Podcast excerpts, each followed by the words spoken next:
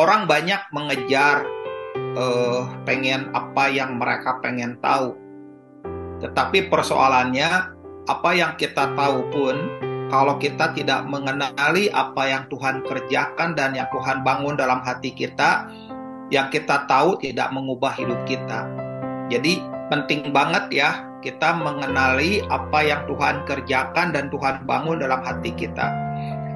Kalau seandainya banyak pengetahuan tapi tidak mengubah hati kita juga nggak terlalu berarti.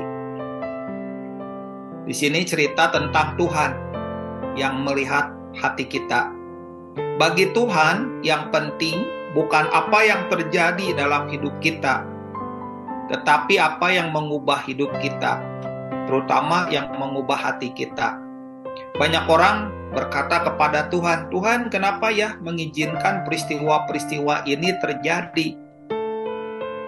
Sebenarnya, buat Tuhan mengizinkan peristiwa-peristiwa itu tujuannya untuk apa? supaya kita mengenali kualitas hati kita yang sebenarnya.